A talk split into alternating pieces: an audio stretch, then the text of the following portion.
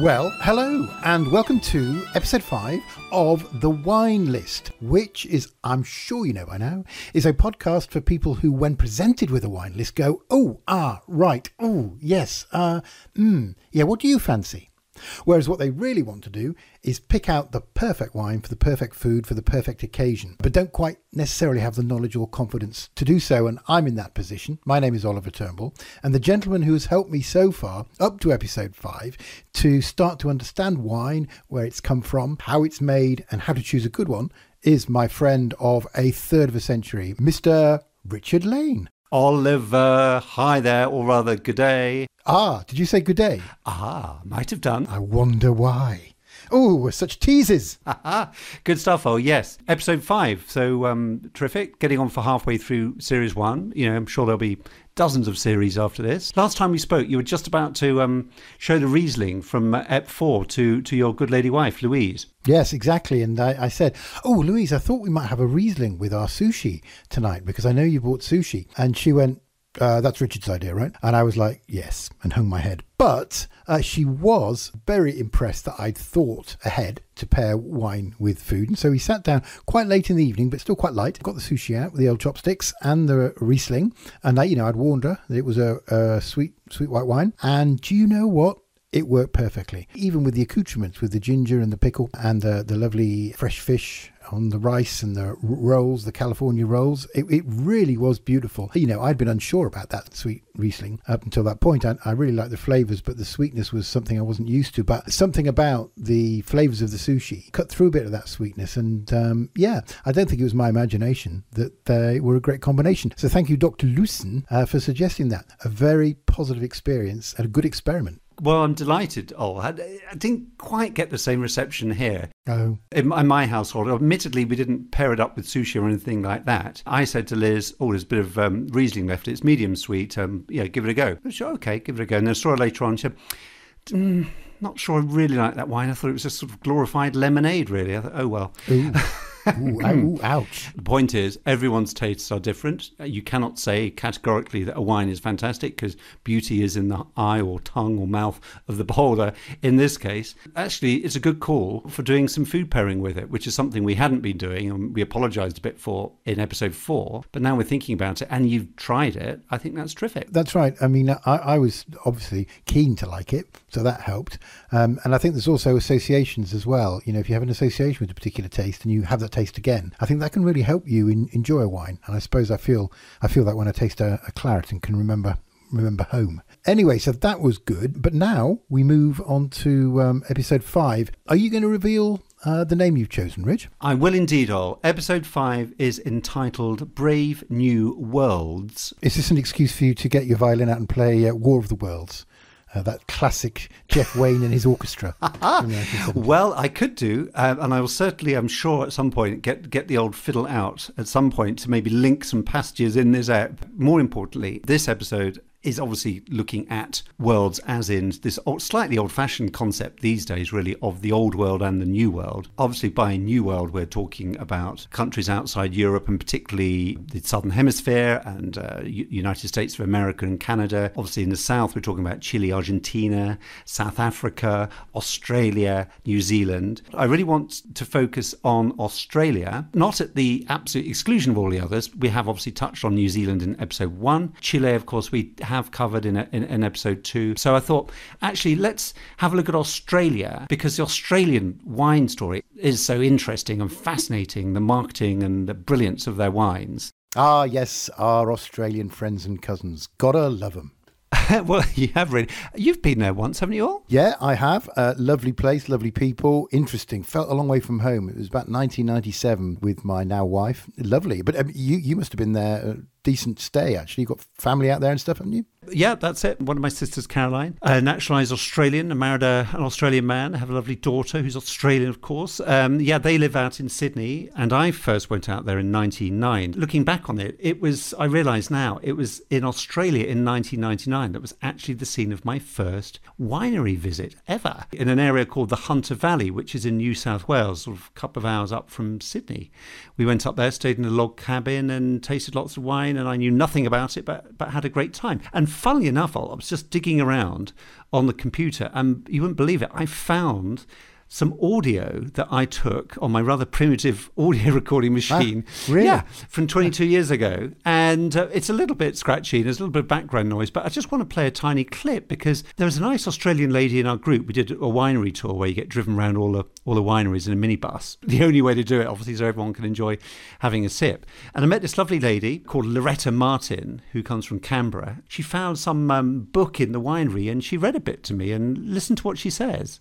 It says wine, the cleverest thing but God invented after sex. Fruity, wine lasts longer, causes infinitely less trouble. Hilarious. So, uh, um, so that's what he invented after six. What did he invent before six or six p.m.? I'm assuming. Well, yeah, I must admit, when I listened to that back again, having almost forgotten about meeting her 22 years ago, yeah, I thought, well, what did he do, what did God invent during the daytime? But I do believe she's referring to S E X, not S I X, ah. and you know what? Ah. That, and it's better than you know S E X and and sex because of its enduring quality and lasting oh ho ho ho and all the rest of it. So oh, how very ribald, mind you. That's a yeah, good old Aussie woman. Yeah, nice yeah she was she, she was great. Let's refer back uh, to the old wine list. That's the name of the podcast. And so um, I've got the old Chez Bruce. Bruce's wine list. I will guarantee, I don't know, but I'm sure there are a, a, fa- a, fair few Aussie wines on there. Yeah, not bad. Half a page of white. So the white page is in front of me now. And they split it. Um, and I think you won't be surprised about this. They split it uh, three ways. The first is Victoria and Tasmania, tons of Chardonnay and one Marsanne. And then South Australia um, is more of a mixture uh, a Semillon there. There's a Riesling there. There's a, there is another Chardonnay, and then Western Australia. There's only one from Western Australia, which is uh, also a Chardonnay. So I guess you'd expect that split, would you? Uh, yeah, pretty much so. We're talking about the southern states uh, of Australia, which ties in with our 30-50. The fact you mentioned Chardonnay again is no great surprise because Australia's winemakers they, they make many many white wines, but Chardonnays they are absolutely fantastic at making. They come in many different styles, and uh, yeah, Margaret River down in Western Australia, they make a lovely quite ripe, kind of peachy sort of uh, Chardonnay down there. So that all sounds good. Oh, what about the reds? So the reds, there's more of them. So this is page 26. Remember how large this wine list is. I tell you what, in the old days it would intimidate me. Now I'm just like, I'm going to I'm going to dive in because I'm, I I, know a little bit about this now. So, New South Wales, Victoria, and Tasmania is one area. Has some great wines on there, like the Timo Mayer from Bloody Hill, a fantastic Bindi wines and a curly flat. Oh, I'd love a curly flat, mate. This is fantastic. They're all Pinot Noirs. Uh, Western Australia, the second region, they have a Shiraz. Interesting for us because we are about to taste one. Uh, and then one mixture of four grapes, including Merlot, Malbec, Cab Franc, Cab Sauv. And then South Australia has a few, and they're dominated by Grenache. And there's also a Shiraz uh, in South Australia as well.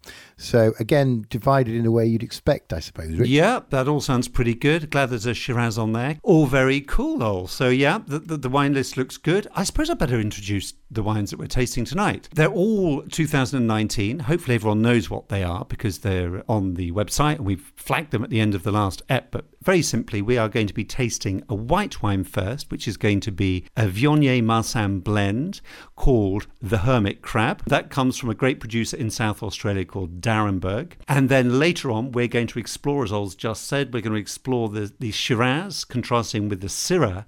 Well, it's the same thing from France. We're going to be comparing a, a 2019 Syrah from Northern Rhone with a 2019 Aussie Shiraz. So um, those are our wines. But we cannot start tasting until we know that Ol has done his homework. So while I, I gave you um, a little bit of homework to do, it really sets the scene for the rest of this episode yeah. because actually it's a little trip back in time. It's going back 45 years to 1976, but but something important happened also in about a minute without a deviation or hesitation. Would you like to uh, tell us about the Judgment of Paris? We seem to have turned A from just a minute and also back to my prep school days where Mr. Newman would do exactly what you've done, Rich, which is evil. So uh, we can all get on, boys, and do something enjoyable if Turnbull can prove he's done his homework. Over to you, Turnbull. And then 20 pairs of nasty eyes looking at me because they want to play football or cricket or something.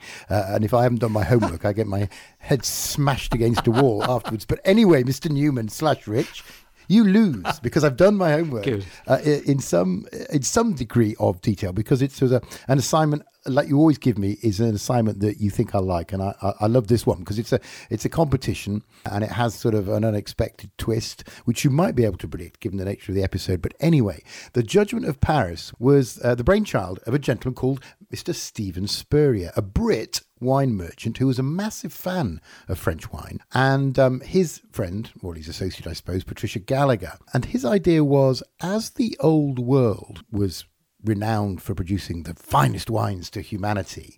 But the New World was coming through in the mid 70s. He thought he would conduct an experiment, a blind experiment, if you like, um, using judges of renown in the wine industry to see how, in a blind test, the New World wines would do against the old world wines, uh-huh. which sounds like a, a, fabulous thing to do. And this is, remember, Rich, 1976, so 45 years ago. You know, one has to go back to that time when the New World would have seen even more of an upstart, if you like, than um, yeah, definitely than uh, it is at the moment. So it's sort of old-fashioned, semi kind of Ryder Cup format, really, where you had 10 red wines and 10 white wines. They were all mixed up, some from the USA, and some from France. Of course, it's a blind test, so the judges didn't know uh, which wine was which.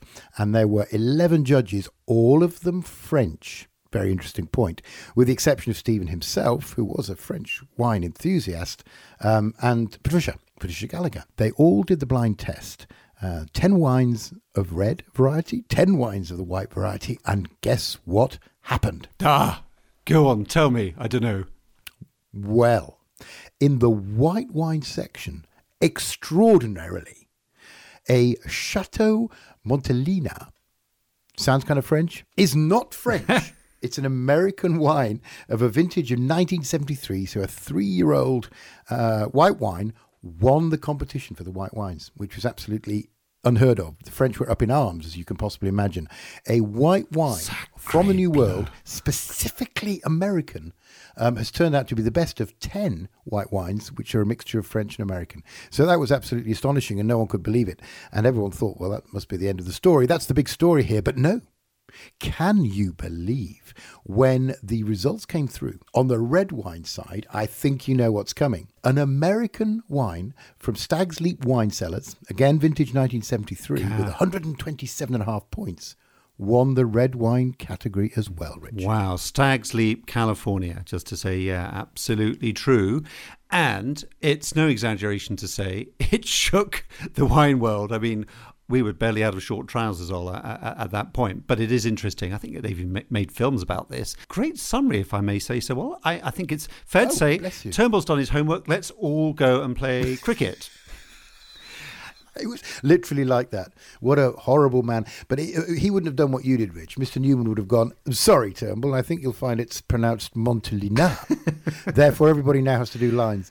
And feel free to hit Turnbull with your wooden rulers, which they were. I know. I can't. Anyway, yes. Let's not go on about corporal punishment during our school days because we're sounding even older than we are. Really kick-started what happened, uh, or really, in reality, didn't really start happening until the following decade, the 1980s, which was the revolution, where the New World suddenly got on the front foot with confidence and started making brilliant wine. Australia, that we're focusing on this evening, being the great example of that. In the mid 80s, they went did lots of research. They spoke to wine experts. They went to London wine fairs and things and did a bit of kind of market research and realized that if they used their climate correctly and their skills of viticulture and winemaking, they could produce delicious wines. Not just that, put them in a bottle with a label that consumers could understand. It would say, for example, shock horror, the grape variety in the wine, which you wouldn't always always get with French labeling, as you know. Often they would be marketed with really funky labels and funky names and things like things that we remember probably from the 80s and 90s, things like Jacob's Creek, you remember, of course. Very popular. And, and actually, it was very much a commercial way in which Australia, using the Australian example again,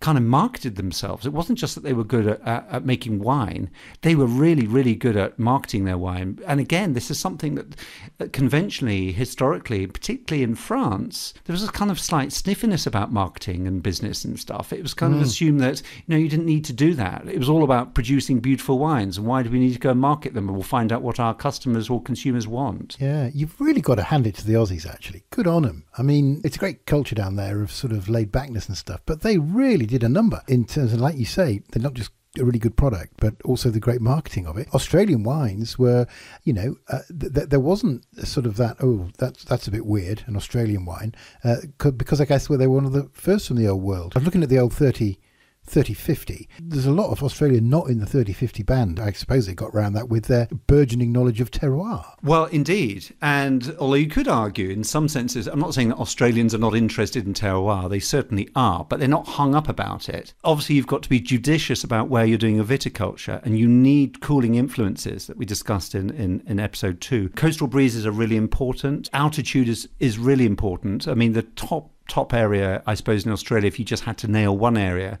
would be the Barossa Valley, which is just up from Adelaide. So, I mean, for example, Riesling we were tasting last night, you can make that, even though it's a cool climate variety, you know, hence Germany and Moselle last time. You can make it in Australia, but you need to be at altitude, so you need cool breezes, so like the Clare Valley or Eden Valley in South Australia.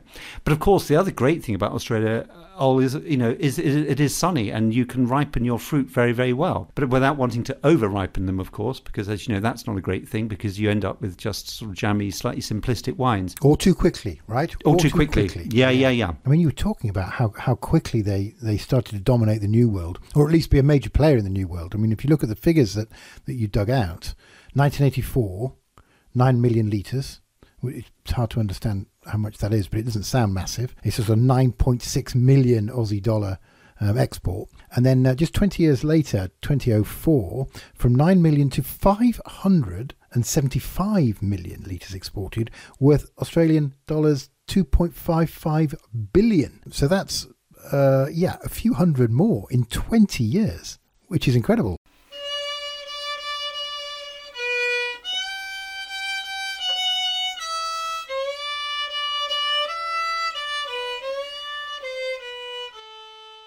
Let's look at our white wine. Let's do it. This has uh, got a grape in it that I am familiar with and I know I like. Good. Well, tell us tell, tell us what you know about this wineol and what it looks like, and uh, let's do the, the old sniffometer, salivometer, and tasteometer. Great. I'll just do turn on my readometer. Uh, so this is an Australian, good old uh, Australian wine, the Hermit Crab. I also like the names of uh, Australian wines yeah. as well. They're sort of down to earth and a bit quirky and a bit. Ah, oh, yeah, I'd just uh, have a glass of the old Hermit Crab. ah, oh, you got the crabs there, so you might, and you can imagine the humour. But this is a Viognier Marsanne McLaren Vale is where it's from, 2019. So it's a blend of Viognier and uh, Marsanne. Viognier I'm aware of and really like, so I'm looking forward to this. Good. Yes, and, and a nice linkage here for this ebb is that both Viognier and Marsanne, lovely white varieties, herald from, historically, the Northern Rhone, as in Syrah and Shiraz that we're going to taste in a bit. So very much a link today is Northern Rhone and Australia. Viognier most people know, a lot of people know it. It's it's often very peachy, very apricotty. It can be quite kind of a bit lush. Do you know what I mean? Uh, it can be quite broad in the mouth. It's got often got, got quite good weight and it's quite aromatic, quite peachy. Marsanne is is also lovely and, and very lemony. One it can be lemon curdy and with a lovely oily texture. So I'm hoping the wine, this blend, is going to be super. Uh, it should have a really really nice texture, and I'm guessing I'm guessing there'll be a little bit of acidity possibly um, to, to to make to make sure that it's not too wide or flabby in the mouth. We're about to find out. But tell me the appearance of, of our hermit crab from McLaren Vale. The d'Arenberg is the producer, uh, 2019. Is it lemony or is it more a bit goldy? I have just unscrewed the top of the bottle because we know that screw tops are every bit as good as cork, if not better. And this, I would say, is lemony. Yeah, lemony very pale. Let's get the nose on this straight away because you, are the expert now. So let's um, let's yep. crack straight into it. it. I put a bit too much in the glass actually. That was a bit silly. So my swirling is uh, substandard this week. Uh-huh. But oh, I like that. God, I can see your peaches immediately. Um, there are tones of the Viognier that I like, and I cannot describe it, but I would definitely recognise it. I'll try to describe it. I want to say sort of silk clothing, but that doesn't seem to have at all smell. It's lovely, really nice. You might almost say floral. I think you can say floral on. That's a good yeah. thing to say, and I think you've definitely um, within that floral thing. We, we get. I can. I'm picking up a bit of honeysuckle on the nose. It's like the bush ah. outside our back door in the garden here. Yeah, this, there is something that I, I, do get that. I remember we had honeysuckle at our house in in, in oodles. So, and the lemon curd you said, I see why you're saying that, and the tropical yeah. fruits. Can I have a sip now? Go for it. I'll go. Mm, thank you. really nice. I think I like it better than a, an ordinary Viognier. There's something, there's a whole fruity feel. I can just feel it's like a cross between a peach and a a peach and a sort of nectarine kind of uh, flavour in my mouth. Lovely, really nice. Fills my mouth with this lovely flavour. It is absolutely gorgeous. It really is mouth filling. Nice acidity as well, because with Viognier and Marsanne is you know, but potentially it could be a bit oily as, as I was alluding to earlier, and, and maybe a bit flabby in the mouth. But it's a wonderful, refreshing acidity about this wine, plus the lemon, and it's like a lemon curd. I'd say it's quite a concentrated lemon with the peach and apricot and nectarine, brilliant call all that you mentioned Totally get that. With the lovely kind of floral flavours as well. It is absolutely delicious. This guy at d'Arenberg, he's called Chester Osborn. He's a very charismatic, flamboyant winemaker. I'm delighted that you know these winemakers who can sell their wines for a lot of money will make a wine that is affordable. Okay, this is our most expensive wine this evening, but it's eleven pounds fifty. You know that's in the grand scheme of things, that's that's not excessive for a good quality wine, I would say. I have news. The news is sometimes um, the aftertaste of a Viognier I, I don't like particularly, but this seems to give you a sort of fruity aftertaste bonus. And what did you say? Did you say full in the mouth? It's only ever been what a what, what describes a punch uh, ah, in previous, but yeah. it I get it. I think what you're saying there's a bit of a bit of weight. It's not really heavy in the mouth. It's not like a Sauvignon Blanc, which is quite light in the mouth and steely or shabbily. There's, there's definitely more weight here, I would say. Mm. Yeah. I can see that in terms of the intensity of the flavour, but it's such a lovely flavour as well. I'm sort of trying to imagine why they've created this blend. It seems to possibly make the best of both grapes, which I suppose is the um, the idea of blending. That's the idea of blending, and blending is incredibly important. Absolutely right. What an incredibly difficult job, Rich. I mean, do these people become sort of superstars, like superstar DJs who are pretty good at, uh, at sort of mixing and stuff? Yeah, well, yeah, it's good to create analogy mixing on the de- the old decks. Yeah. Um, the answer is a very few, a very few do become sort of superstars.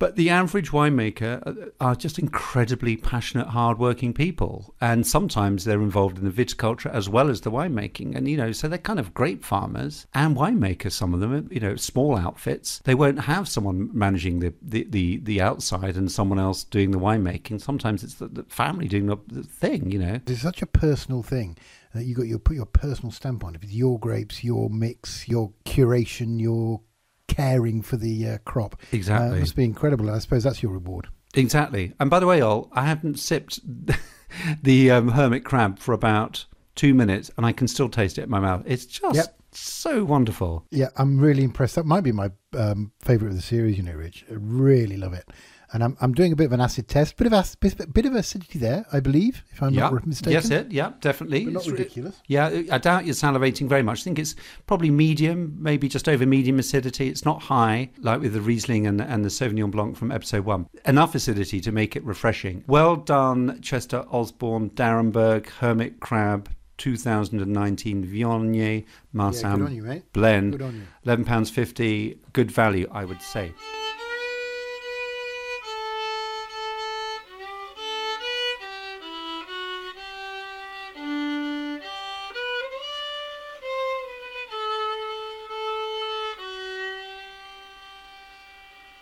What else have you dug out about Australia? Well, just a few um, figures about how much they contribute to the uh, world economy wine, the world wine, the world wine economy, which is quite impressive, actually. But it's interesting. I mean, I like numbers, as you know, and it, it only really makes sense if you can um, compare them with other countries. But just as a comparison, if you were sort of to divide the cake, um, there's about 30 billion bottles, I believe, uh, of wine created worldwide. Australia is responsible for about a billion of those. So if you compare Italy, which is the biggest wine producer in the world, at about 5 billion, it gives you sort of idea of scale of the old world versus the new. So Italy, Spain and France, the big three, as they're probably not called in the wine world. Let's call them that because that's what they are, definitely. Well, they, they are certainly very, very big. They contribute about half of that 30 billion, five ish each, with the biggest one of those being Italy. The interesting thing is that uh, of all the big um, New World countries, I guess you'd probably say Argentina, Chile, South Africa, Australia, they all contribute about 1 billion as well, the same as Australia, and about 20% of the, the big ones, with uh, the US being a bit a bit different. We're not going to be talking too much about them uh, in this episode, but we will not be ignoring them. They're just over 2 billion. So that sort of gives you an idea. The whole market is dominated. Uh, 50% of the whole world market is the big three, but uh, there's an enormous amount uh, coming from the New World, a billion litres from each of uh, Argentina, Australia, South Africa, Chile, and then the US contributes too as well. So not bad. Excellent, Ol. So the, the, stats are interesting and the stats are certainly impressive, but let's get to the heart of what we're doing here, which is getting your palate razor sharp again and looking at these two red wines. Uh, you've got them poured, I yep. hope. If you could put the French Syrah on the left and the Australian Shiraz on the right. Again, just a reminder to everyone these are Wine Society, UK Wine Society wines. Both of these, again, like the uh, Hermit Crab, 2019 screw caps. The French Syrah, um, which comes from the Northern Rhone, £7.95. And the Society's Australian Shiraz 2019, £8.50. Oliver, of course, is going to be able to detect the 55 pence differential quality between the two wines. Any difference in appearance? No, I, I, don't think so. It's a little bit like when you're having your eyes tested. They say which one sticks out more. This, this. or this? Could you do it again? This or the, one more time. This or this. Okay, I assume they're deep ruby, are they all? They are certainly deep ruby, and yeah, I can't tell the difference between them, frankly. Do you know anything about Syrah or Shiraz? I know you're not really a red wine drinker. I mean, you tend to have a glass of white when we go out. I mean, right. historically, I know that's all about to change. Do you know much about uh, Syrah stroke Shiraz? No, not at all. I only learnt recently they were the same grape, thank God. Yet another thing that's going to not embarrass me when I'm choosing wine. Well, let's give these two wines side by side a, a good a good sniff. Not a million miles away from the Cote de Rhone, uh, if my nose serves me correctly. Oh, they are different though. Slightly peppery smell in the in the French wine. A little bit. I mean, my first spicy. Thought, I better yeah, I, there's something oof, I want to say chemically about the Australian one, but I don't mean chemically in a bad way, in a sort of organic way. I know, what, know you mean. mean. It does. There's there's something slightly clinical about the the right hand one. It's not unpleasant clinical, but it, there's something about um, my chemistry set that comes to mind. Interesting. Okay, but uh, yeah, my only observation really is is that the left one particularly, I'm getting sort of a pepperiness and a slight spiciness. Yeah. Yes. Yes. I see what you're saying. Yeah. Yeah. And let's let's go to the palate. All let's uh, let's Ooh, taste yes. let's let's taste the Syrah first, the French Syrah. French first. Mmm, mmm, blimey. Oh well, I know I know when to look out for tannin, and I'm getting tons of it. Right. Oh wow, that's a lot of tannin. That's tanniny. And you know, is it unpleasant? It's very sort of sticky sticky, sticks to your mouth, but it's tanniny, not unpleasant. And like you say, it's not really a taste. It's a, it's a, a another quality, if you like, yeah. another dimension. No, you're absolutely right. Quite tannic. You getting anything relating to fruit at all? Would you say red fruit, cherries or plums, or black fruit, black currant or black plums? Any spice, pepper, things like Cherry, that? if anything. Mm. Tastes dark. It is cherry. Tastes dark to me. Tastes like black cherry. The black cherries, and you're getting black cherry yogurt. By God, it is. You, you absolutely nailed it, and I am not imagining it. That's absolutely what it is. Ski yogurt, 1980. Quite awful. quite awful, but uh, the only thing available at the time. that's, that's fair. And yeah. you're right. It's, I mean, you know, th- this is quite a simple wine. Um, it's the French, the Wine Society's French Syrah. We've looked it up, and, and it's being sourced from the area around Crozes Hermitage, which is a kind of large flat area in the Northern Rhone, very different to those exclusive kind of crus that you get. You get crus in the Northern Rhone, or like in the Southern Rhone that we discussed, you know, previously where the wines can be, you know, catastrophically expensive, Côte Rôtie and Hermitage. Um, far, you know, we don't have the budget, I'm afraid, to, to, taste those. But, you know, this is a good thing. You can get wines at an affordable level. Admittedly, the quality isn't going to be quite as good, but this is a decent, decent-ish wine, I would say. The only comment I would say is that the tannins, as you say, they're a little bit aggressive and they're, they're bit, they slightly dominate the wine, I'd say. Let's just pause on the French and fly off, you know, 10,000 miles to South Australia, where this Shiraz will have been made. The other thing about Australia as well, they they don't get hung up on appellation contrôlée. Oh, we'll come to that in a sec. But let's let's smell and taste the Australian Shiraz. Shiraz. So we've already said it's a bit slight. There's something a bit chemistry set going on. So okay, let's taste. Oh, what is it? It's almost like the inside of a 1970s Morris Minor. Well, less tanniny. I put the mortgage on that. Correct. And I don't know whether I like that more or less.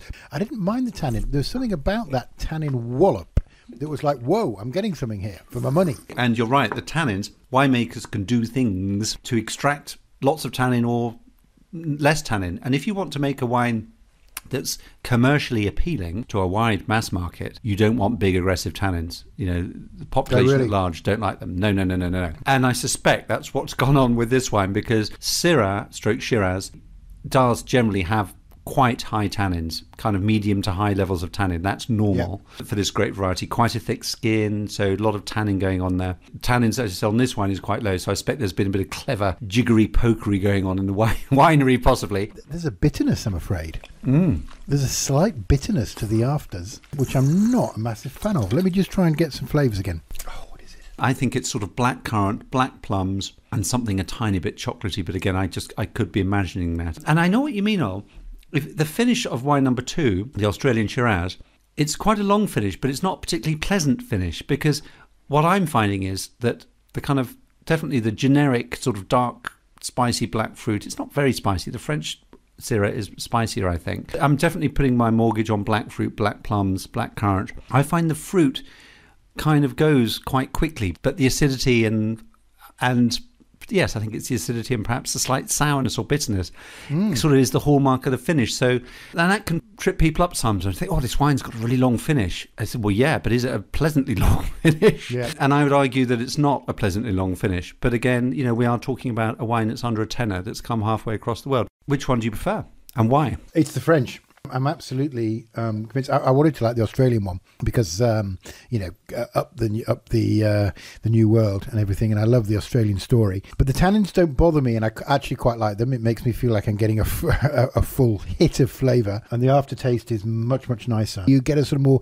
complete fruitiness in the mouth. The nose very similar, but I would go for the French. I think. That is interesting. And again, I know we're talking about Australia and we love Australia and Australian wine. I would agree with you. I'm not mad on, on either wine, but, you know, especially. But if I had to take one, I would take the French one for the reasons you've already said. It's actually got a bit more character than the Australian wine, which is a bit, as I said, it's a bit slightly chemically, slightly con, you know com- commercial. I think. But for me, the fact that where the, the, the tannins going on and some of the fruit and the spice, and there's more spice in the in, in in the French wine. I just think it's a bit more interesting. Our hermit crab, which was only a couple of pounds more, and of course a white wine blend, eleven pounds fifty. Uh, was in a different class, actually, wasn't it? Even though obviously we're not Yeah. comparing apples with apples here. We're not, but you did talk about this a lot last time, and it made me think, you know, about value over quality, if you like, and because we've all got a budget.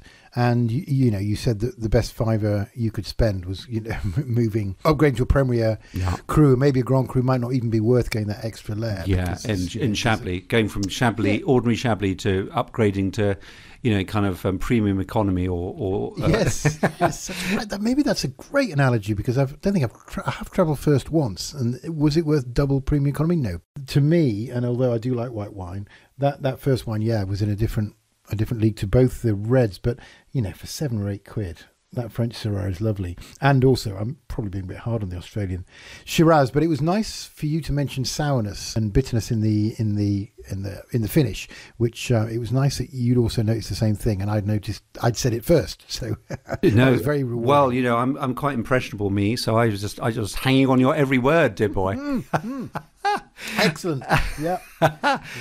Brilliant. I think perhaps what we should just go on to say for a couple of minutes before we wrap up, Ol is what the influence of the new wave of new world that really kicked off in the 80s w- w- with regard to Australia, what that has done reciprocally in the old world, because it actually is quite interesting. I mentioned earlier how Australia doesn't worry too much about appellation contrôlée. Eh? Basically, in Australia, it's up to, and, and most, uh, pretty much all of the New World, if you want to plant grape variety X here or there, you can do it.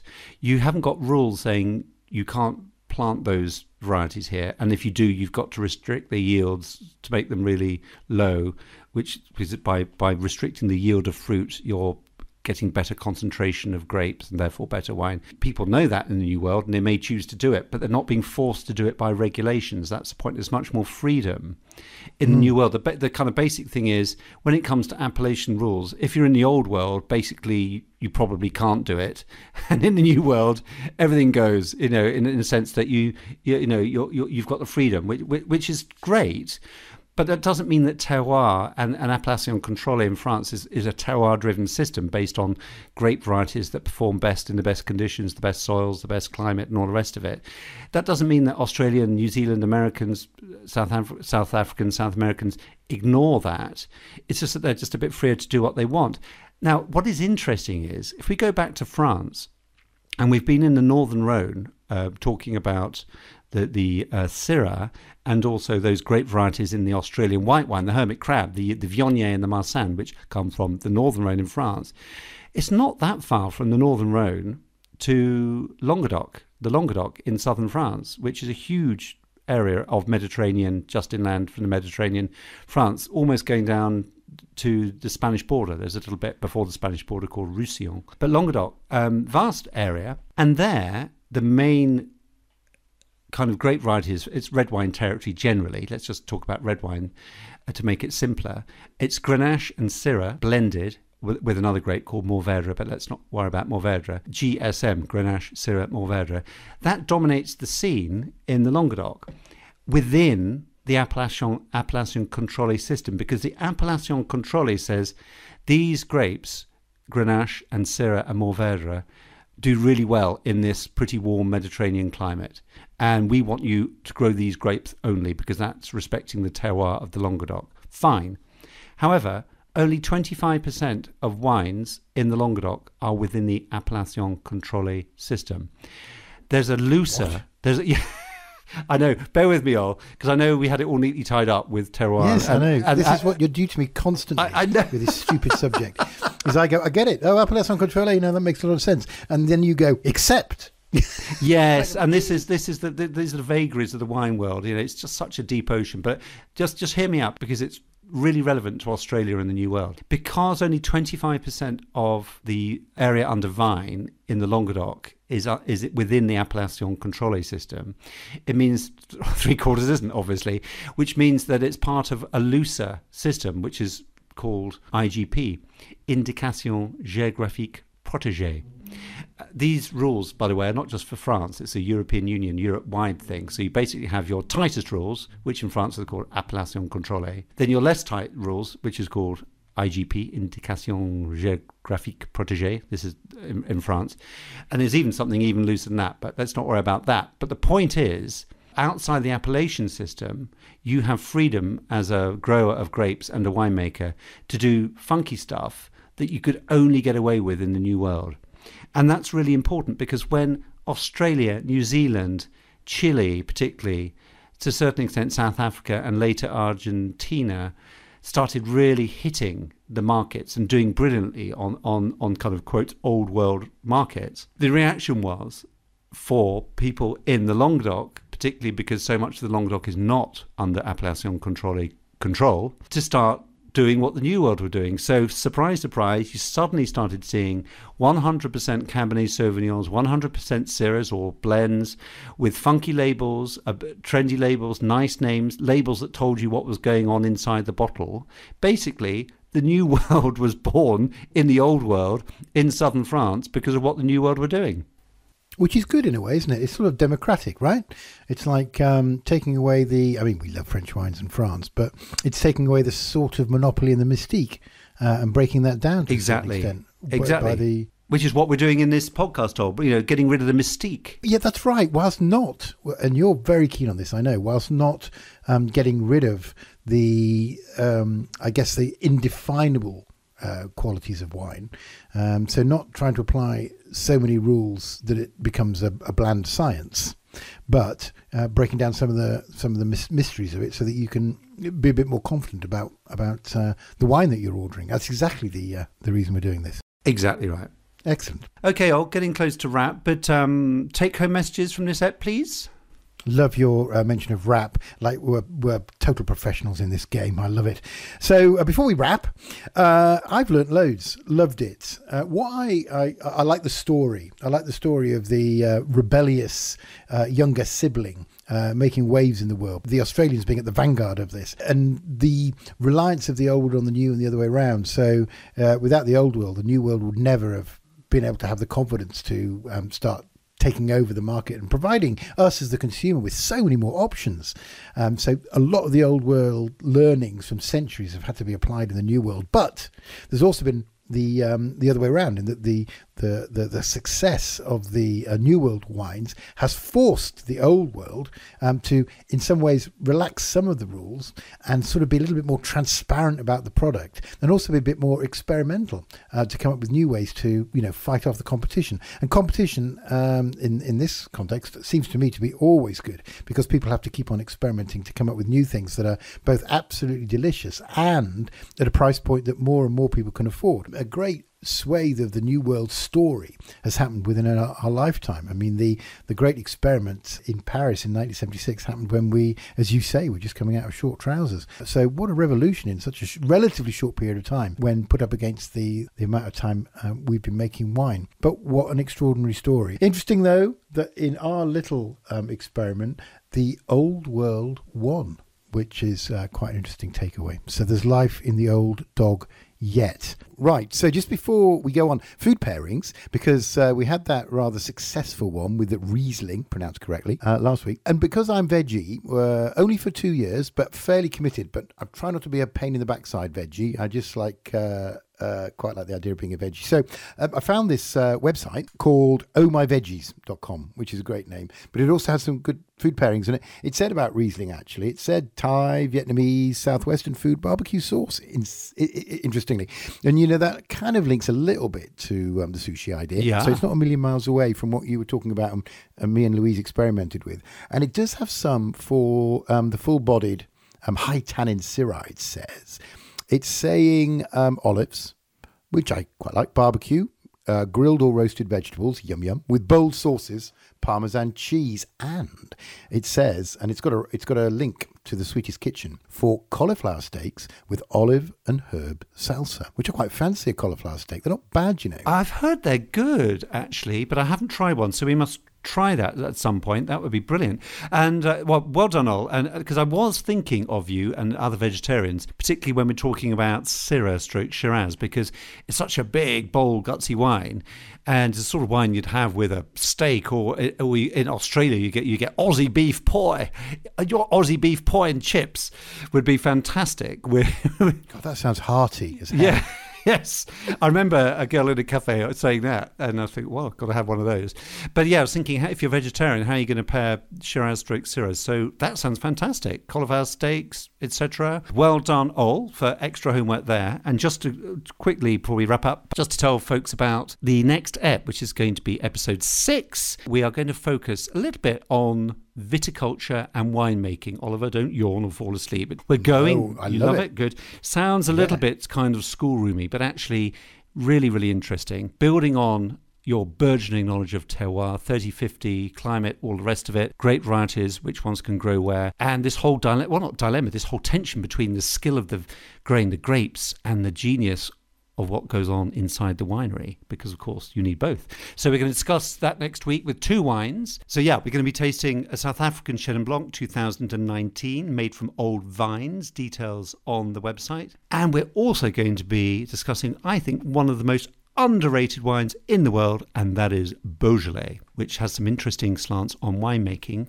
part of our ep next time. So, uh, Ol, it just leaves it for me to go and um, pick up my violin and, and for you to give us your quick reflections on, on this ep. Well, yeah, thank you. I'm going to have another small glass uh, of the, um, the of the hermit crab and invite my wife to have a, a taste of that as well. I think she will love it as much as I do. That is my tip for the series so far. I think it's absolutely delicious. Richard, again, you have guided me through uh, three more really interesting wines, and I've learned an awful lot about the New World and what the influence it's having on the wine drinking that we're enjoying now here in the third decade of the 21st century. Look forward to seeing you in episode six, old chum, and thank you very much for the education, the continued education that you're uh, giving me throughout this series. Have fun, everyone, and see you next time.